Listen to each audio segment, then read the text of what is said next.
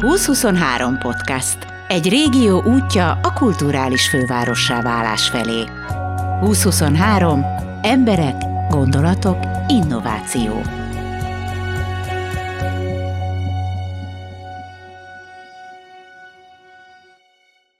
Kevesebb, mint száz nappal azelőtt, hogy Veszprém és a Balaton régió elkezdi egyéves menetelését, mint Európa kulturális fővárosa, elbeszélgettem Markovics Alizzal, az EKF vezérigazgatójával. Megkérdeztem, hogy állunk. Azt gondolom, hogy a programmal nagyon jól állunk, nagyon széles körű partnerségbe, tényleg mindenki dolgozik azon, hogy a legjobb formáját hozza 23-ban. Nyilván a megnyitó eseményünk az egy olyan grandiózus esemény lesz, hogy annak a finisében nagyon számít ez a száz nap, hiszen hagyományosan ez a legnagyobb eseménye minden Európa kulturális fővárosnak, úgyhogy olyan szempontból igen, tehát a nagyobb fordulatszám vagy a, a nagyobb odafigyelés az mindenféleképpen fontos. Azt gondolom, hogy a felkészülés felkészülési időben nagyon hasznosan töltöttük. Az egész felkészülésünk egy nehezített pályán folyt, hiszen alig, hogy belekezdtünk, rögtön jött a Covid, amely így megnehezítette az egész indulási folyamatot, aztán követően a háború, majd az energiaválság, tehát ez folyamatosan kihívásokkal küzdünk, de ennek ellenére azt gondolom, hogy a tőlünk tehető legjobbat megtesszük. Az infrastruktúrális beruházásaink meg nincsen az a nyomás, hogy annak január 1-én mindegyinek kész kell lennie, hanem azok ütemezve az év folyamán folyamatosan kerülnek majd bevezetésre így a kulturális életbe. Meg hát az építőipar az amúgy is olyan, hogy mindig hozzá kell számolni x időt, és még rá pár hónapot. Volt két olyan kulturális főváros, aki nagyjából tönkre lett téve. A kutya se tudott menni, sőt, akik ott laktak, azok se nagyon tudtak oda menni.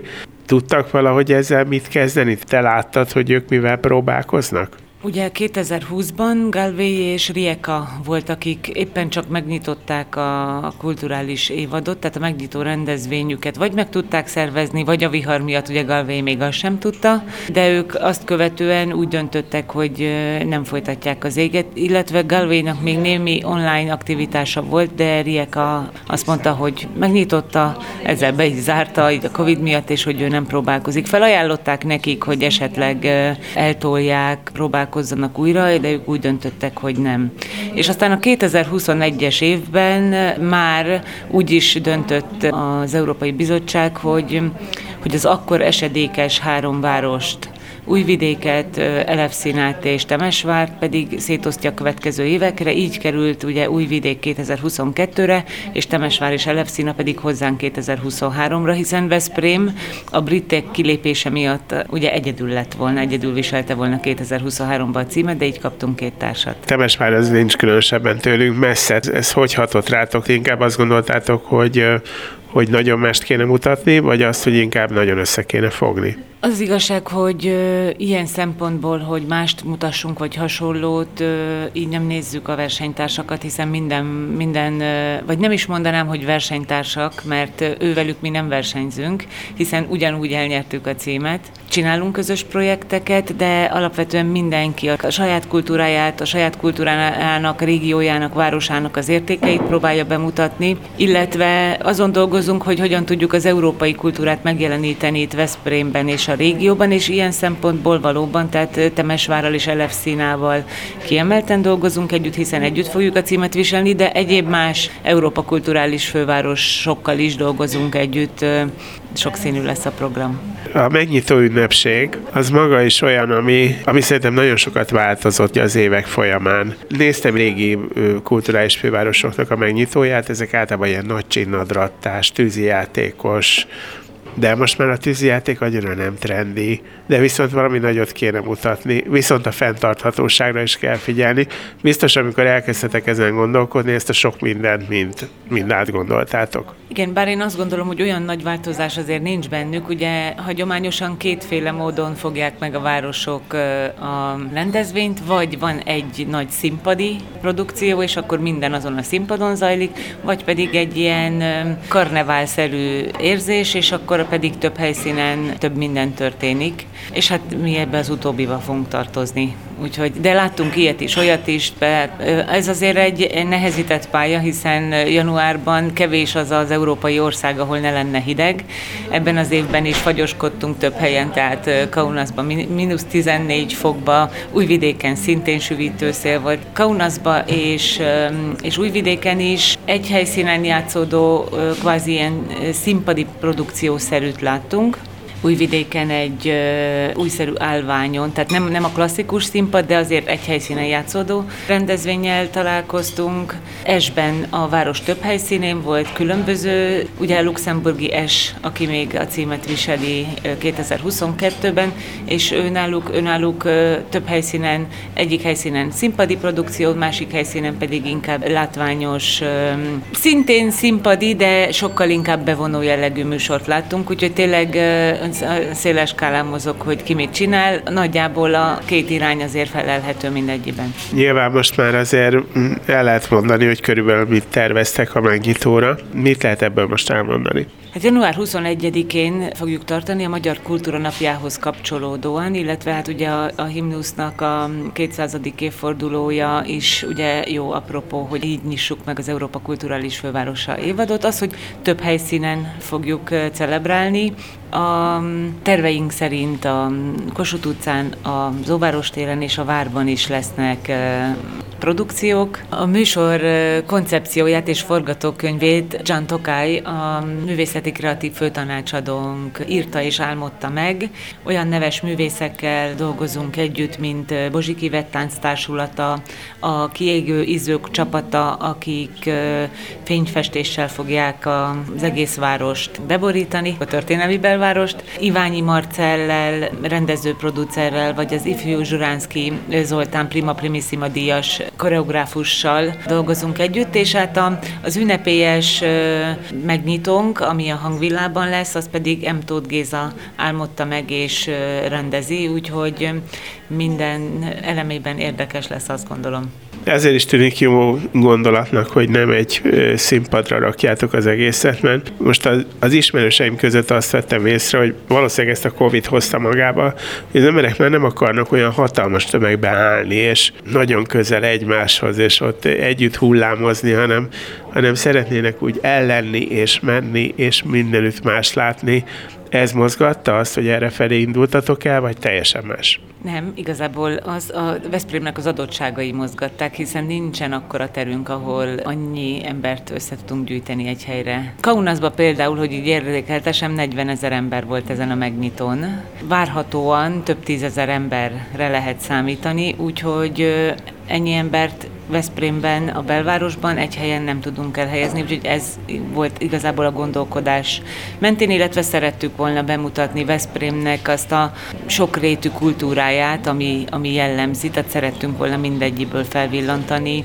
a szakrális egyházi, a polgári és egyébként az újkori kultúráját, társadalmát is megjeleníteni. Az egész EKF nagyon sok embernek ilyen magic dolog. Nagyon sokan oda jönnek hozzám, főleg aki tudja, hogy én ezzel van dolgom, foglalkozom vele, és akkor azt mondja, hogy te figyelj, de, de ez micsoda? Hol van az LKF? Én nem látom. Egész évben fesztivál lesz, vagy mit akartok ezzel elérni?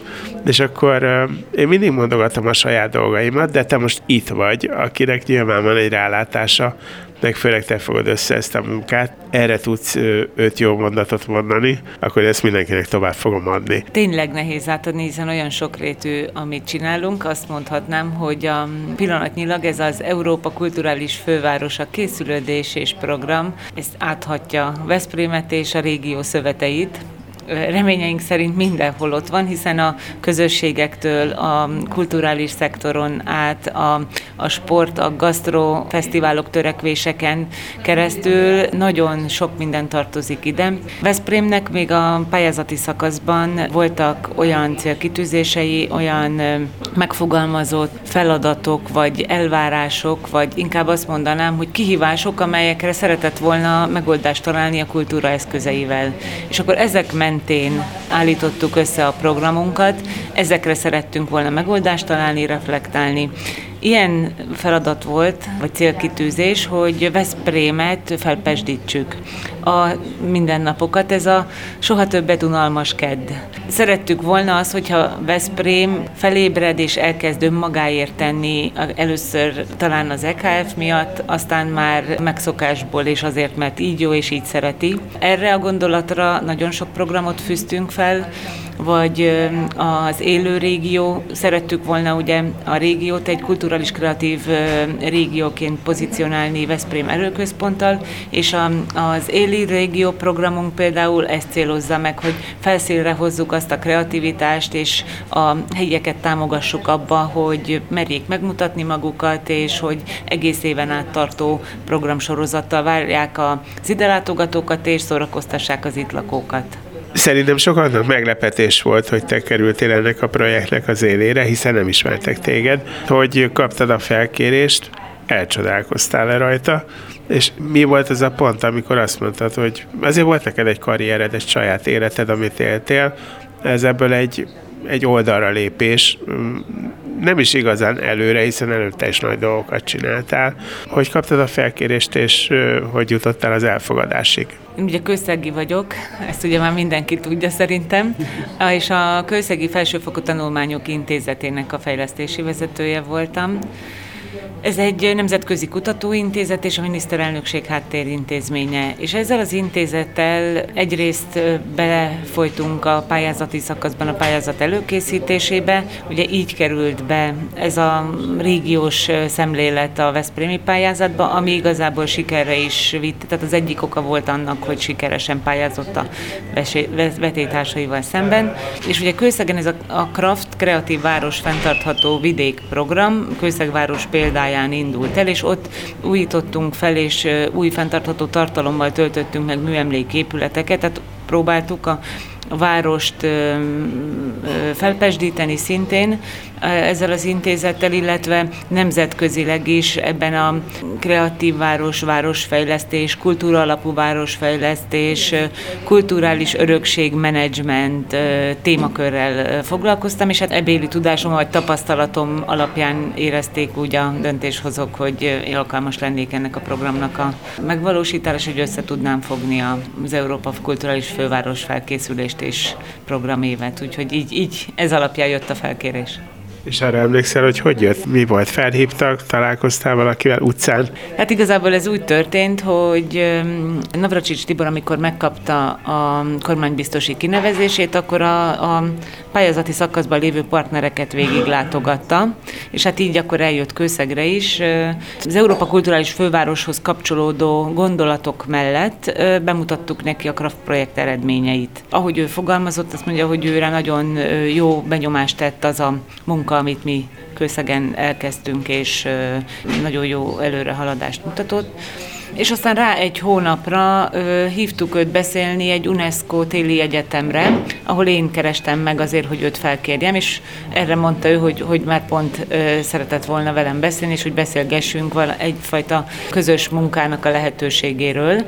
Akkor még pontosan nem tudtam, hogy miről van szó, viszont azt hiszem, hogy az első pillanatban eldöntöttem, hogy valamit el fogok vállalni. Azt még nem tudtam, hogy mit, úgy éreztem, hogy ez nem véletlenül jött az én életembe. Hát nyilván ott azért ezer, millió dolgod volt. Honnan szel benned egy ilyen típusú ember, vagy aki, akinek mindig egyet valahol kell lépnie, valami új feladatra van szüksége? Azt gondolom, hogy, hogy ott a, a craft, a kőszegi fejlesztések azok nagyon jó irányt vettek, tehát hogy már elég jól előharadottak voltak, és egyébként nagyon jó csapat Miszlivec Ferenc vezetésével vitte tovább. Én azt gondolom, hogy ez az Európa Kulturális Főváros program és lehetőség, ez egyszer jön egy életben, úgyhogy ez, és ezt mondhatom a kollégáim nevében is, akikkel együtt dolgozunk most a program megvalósításán, hogy ez mindenkinek szerelemprojekt. Tehát nem, nem, nem munkaként éljük meg, hanem egy jutalomjátékként. Nekem az van a fejemben, hogy Kőszegen ez egy olyan csapat lehetett, akik amúgy is lokálpatrióták és összetartanak, de lehet, hogy nem így van. Ez a, a Felsőfokú Tanulmányok Intézete, ez egy nemzetközi hatósugarú kutatóintézet, de itt a kutatók a világ minden tájáról jönnek, de, és ezáltal Magyarországról is. Tehát a kőszegi kollégák is vannak szép számmal, de Alapvetően nem, nem ez a legjellemzőbb vonása, hogy most a kőszegélyek lakálpatriótaként megváltoztatják a környezetüket, vagy tesznek érte, ami szintén fontos, de kőszeget ugyanúgy kellett mozgósítani az ottani civileket, az intézményeket, mint ahogy most Veszprémet kellett, tehát hogy tenni akarjon saját magáért, és a, ami ott a nagyszerű, hogy a nemzetközi tudást becsatornázzuk abba a fejlesztési tevékenységbe, amit ott a, a város és az ott lévő mikrorégió érdekében teszünk. Illetve Kőszegen még a Panon Egyetemnek is van egy kampusza, tehát ez még egy kapcsolódási pont. Ugye hálózatos egyetem révén ő is belefolyt ebbe, és ott viszont az intézetben lévő nemzetközi kutatók tudását csatornázzuk be a Panon Egyetem hallgatóinak a képzésébe, tehát hogy ez ilyen egymást erősítő folyamatok legyenek, és hát az idén elhunyt Gál Zoltán volt a munkatársam ebben a témában. Ugye ő a Panon Egyetemnek nyugalmazott rektora volt, volt, ugye több cikluson keresztül vezette a Pannon Egyetemet, és mondhatni azt, hogy felvirágoztatta. Nyertes-nyertes elve alapján lévő gondolkodást próbálta bevinni a mindennapokba és a minden fejlesztési elképzelésbe, és egyébként ő a Felsőfokú Tanulmányok Intézetének a, a főigazgató helyettese is volt az utolsó időszakban, úgyhogy az egy nagy öröm volt ővel együtt dolgozni. Amikor ide kerültél, abban a szempontból ez egy sokkal nehezebb dolog, hogy egy nagyon széttagolt és nagy terület amit itt össze kéne fogni. Kezdte egy helyszínnel is foglalkoznod kell, miközben egy Veszprémivel is. Nyilván sokkal komplexebb a feladat, hiszen itt 116 településről beszélünk, és ezek tényleg a legkülönbözőbb félék. A Veszprém mellett ugye nagyon sok járásközpont, tehát azok önmagukban is nagy feladatok, egy ajka vagy keszthelye, ahogy, ahogy említetted. Ami kifejezetten érdekes, ez a Bakony és a Balaton kettőssége, hiszen a Bakony alapvetően más karakterű településekkel, más típusú kulta, más természeti környezet, a Balaton egy másik, illetve a, a Balaton északi part, déli part, tehát ezek mind olyan, olyan érdekes kihívások, ami mindenféleképpen motiváló, nagy koncentrációt igényel.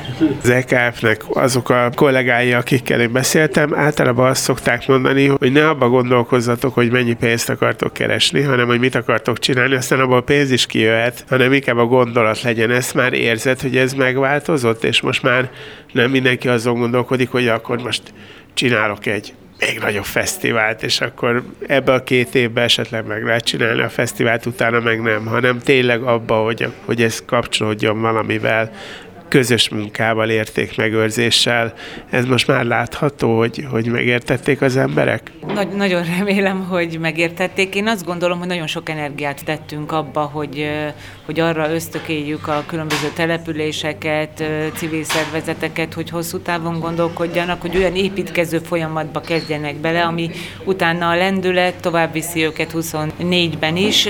Nagyon jó példákat mondhatunk rá, ha éppen csak a Lesence vidékét mondom, tehát a Lesence vidéke települései ők együttműködésbe kezdtek olyan célral, hogy a közös programnaptárat, ők szeretnének nagyobb figyelmet generálni, a nem parti településeknek egy kicsit, hogy meg, megosztani ezt a figyelmet.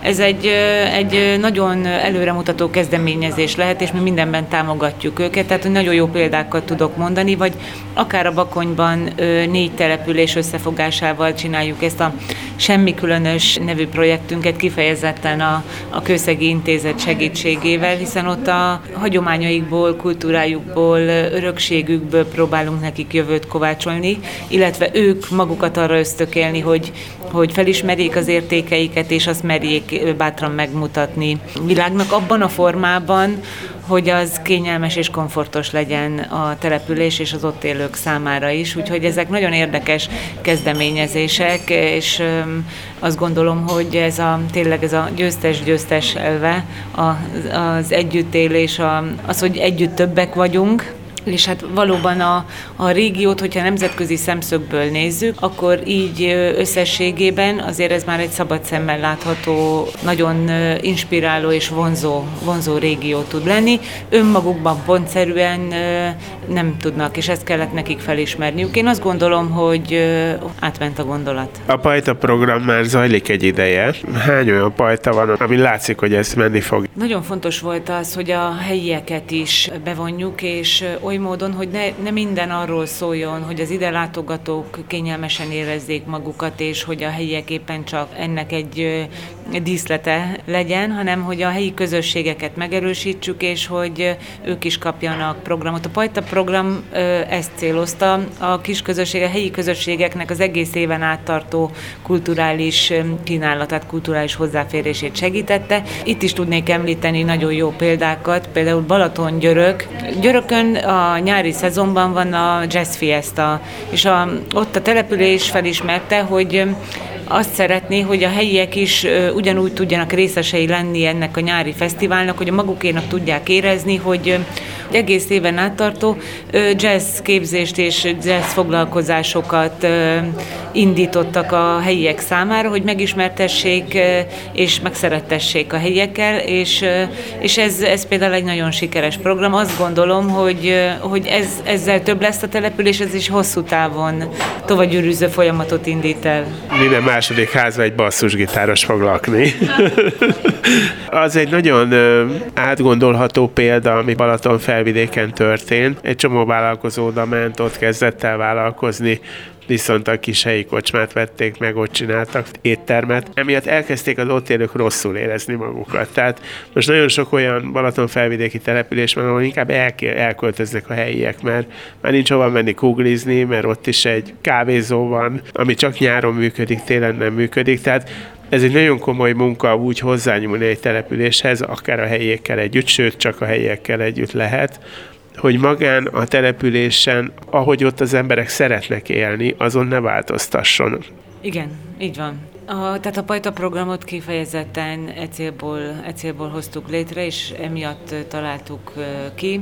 Azt gondolom, hogy fontos az, hogy a helyiek is magukénak tudják érezni, és hát a, ez a törekvésünk, hogy 365 napon át, ugye ez a Balatonnak kifejezetten problematikája volt ez a szezonalitás, és ebbe szerettünk volna előrelépni. Nem gondoljuk, hogy mindent meg tudunk javítani, de az, hogy kezdeményezzünk, az, hogy ráerősítsünk, és hogy próbáljuk a, az egyéb szereplőket ebben segíteni, mind a szezonalitás, mind a helyi közösségek megerősítésében, abban lehet szerepünk. Van a projektek között személyes kedvenced? Én nagyon szeretem a Börtönmúzeumot. Azt gondolom, hogy ez, ez tényleg egy, egy hiánypótló és történelmi és társadalmi folyamatokat és történeteket feltáró múzeum lesz, ami nem csak Veszprémnek mindenkinek lesz érdekes, nem csak a régiónak, de országosan, akár, akár még közép-európai szinten is kifejezetten látogatható és érdekes lesz, úgyhogy én, én azt nagyon szeretem.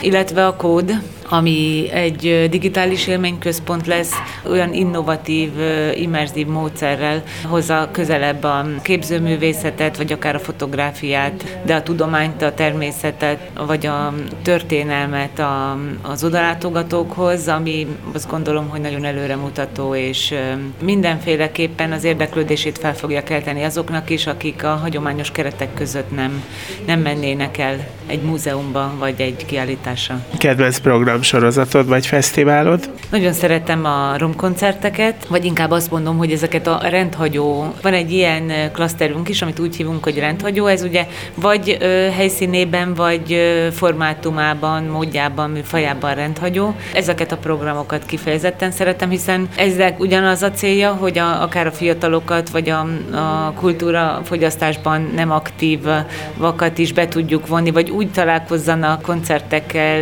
akár irodalmi élményekkel, ahogy eddig még nem.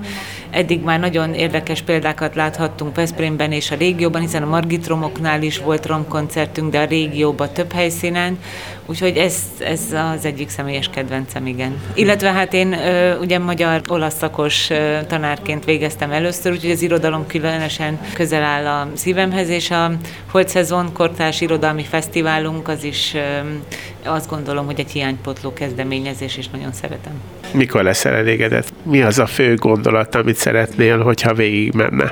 Alapvetően én, én egy ilyen pozitív hozzáállású ember vagyok, tehát szeretem az apró örömöket megélni, és a kollégáimat is arra biztatom, hogy amikor megnyitottunk egy-egy közteret, vagy, vagy egy program sikeresen lement, akkor tudjunk annak örülni. Viszont azt gondolom, hogy azzal, hogy 23-as év az lezárul, azzal nem ér véget ez az egész törekvés, hiszen akkor leszek igazán elégedett, hogyha 24-ben és 25-ben is látom azt, hogy, hogy Veszprém ugyanúgy élettel teli, hogy, hogy ezt a lehetőséget Veszprém és a régió saját javára fordította, kihasználta és építkezni tudott belőle, és ennek a gyűrűző hatásait látjuk, akkor elégedett leszek. Még 91 néhány nap, és kezdünk. Jó lesz. Markovics Aliszt és Gellért Gábort hallottátok.